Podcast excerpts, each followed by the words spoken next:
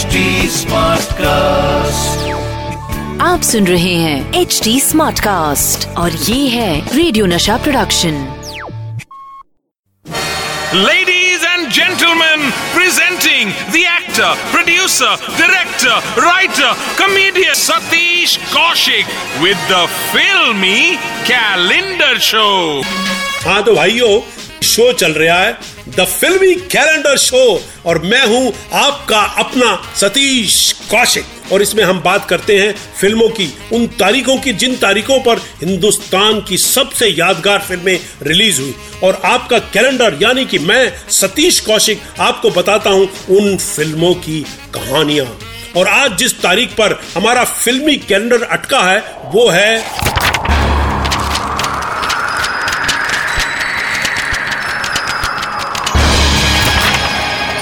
30 अप्रैल उन्नीस सौ बयासी।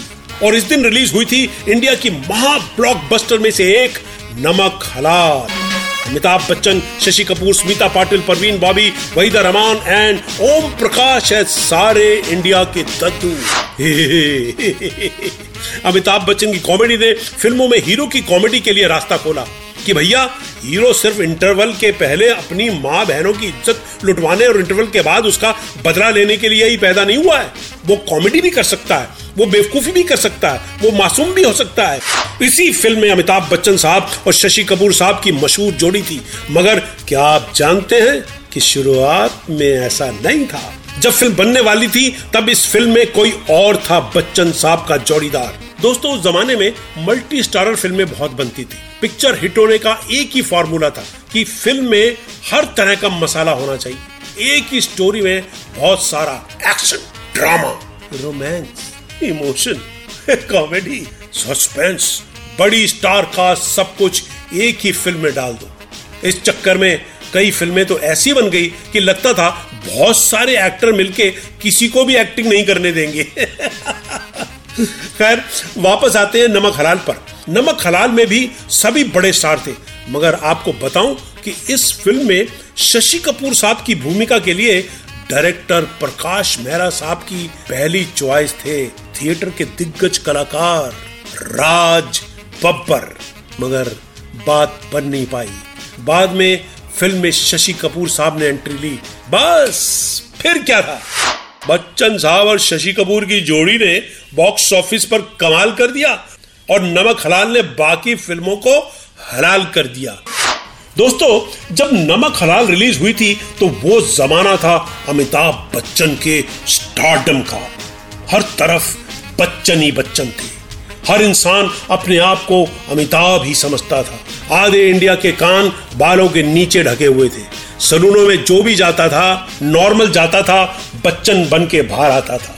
और बेल बॉटम्स की क्या बाहर आई थी? ओए ओए ओए। बेल बॉटम सिल कर टेलर्स ने कोलाबा में कॉम्प्लेक्स खड़े कर लिए वाई गार्ड दोस्तों, इस फ़िल्म की एक इंटरेस्टिंग बात आपको बताता हूँ। इस फ़िल्म में अमिताभ थे। शशि कपूर थे और उनकी माँ के रोल में थी वहीदा रहमान जी। मगर मज़े की बात यह है कि वहीदा जी अमिताभ जी से सिर्फ़ छह साल बड़ी है और शशि कपूर जी से सिर्फ़ तीन महीने। चौंक गए ना? कोई बात नहीं।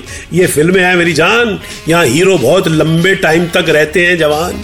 आगे बताऊँगा कौन था वो महान गायक जिसने इस फ़िल्म का सुपर हिट गाना गाने में अपनी आवाज़ दी, मगर उसका नाम कोई नहीं जानता। I can talk English, I can walk English, I can laugh English because you know English is a very very funny language. Friends, ये जो फ़ेमस डायलॉग अमिताभ बच्चन साहब ने नमक हलाल में बोला है ना कसम से सुकून आ गया कि अपने जैसा अंग्रेज़ी बोलने वाला भी इस इंडस्ट्री में है वरना मैं तो सोच रहा था कैलेंडर क्या होगा तेरा दोस्तों, नमक हलाल के डायलॉग जो बहुत मशहूर हुए थे, वो लिखे थे great actor writer Kader Khan साहब ने। फ़िल्म में सभी ने शानदार काम किया और फ़िल्म उस साल की हाईएस्ट ग्रॉसर फ़िल्म थी। फ़िल्म का म्यूज़िक बप्पी लैरी ने तैयार किया था। मगर आपको बताऊँ, अंदर की बात है ये कि इस फ़िल्म का म्यूज़िक पहले लेजेंडरी कंपोजर ओपी नैयर साहब करने वाले थे। और हाँ एक और अंदर की बात कि इस फ़िल्म का मशहूर गीत, पग घुंगरू बाँध, मीरा नाची थी, यूँ तो किशोर दा ने गाया था। मगर इसके बीच के क्लासिकल के कुछ हिस्से पंडित सत्यनारायण मिश्रा जी ने गाए हैं। तो दोस्तों, ये थी कहानी नमक हलाल की।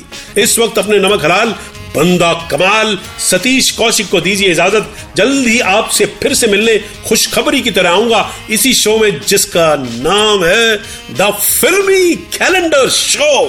तब तक बाय बाय टाड़ा शबा खैर आप सुन रहे हैं एच डी स्मार्ट कास्ट और ये था radio Nasha production H smart Smartcast.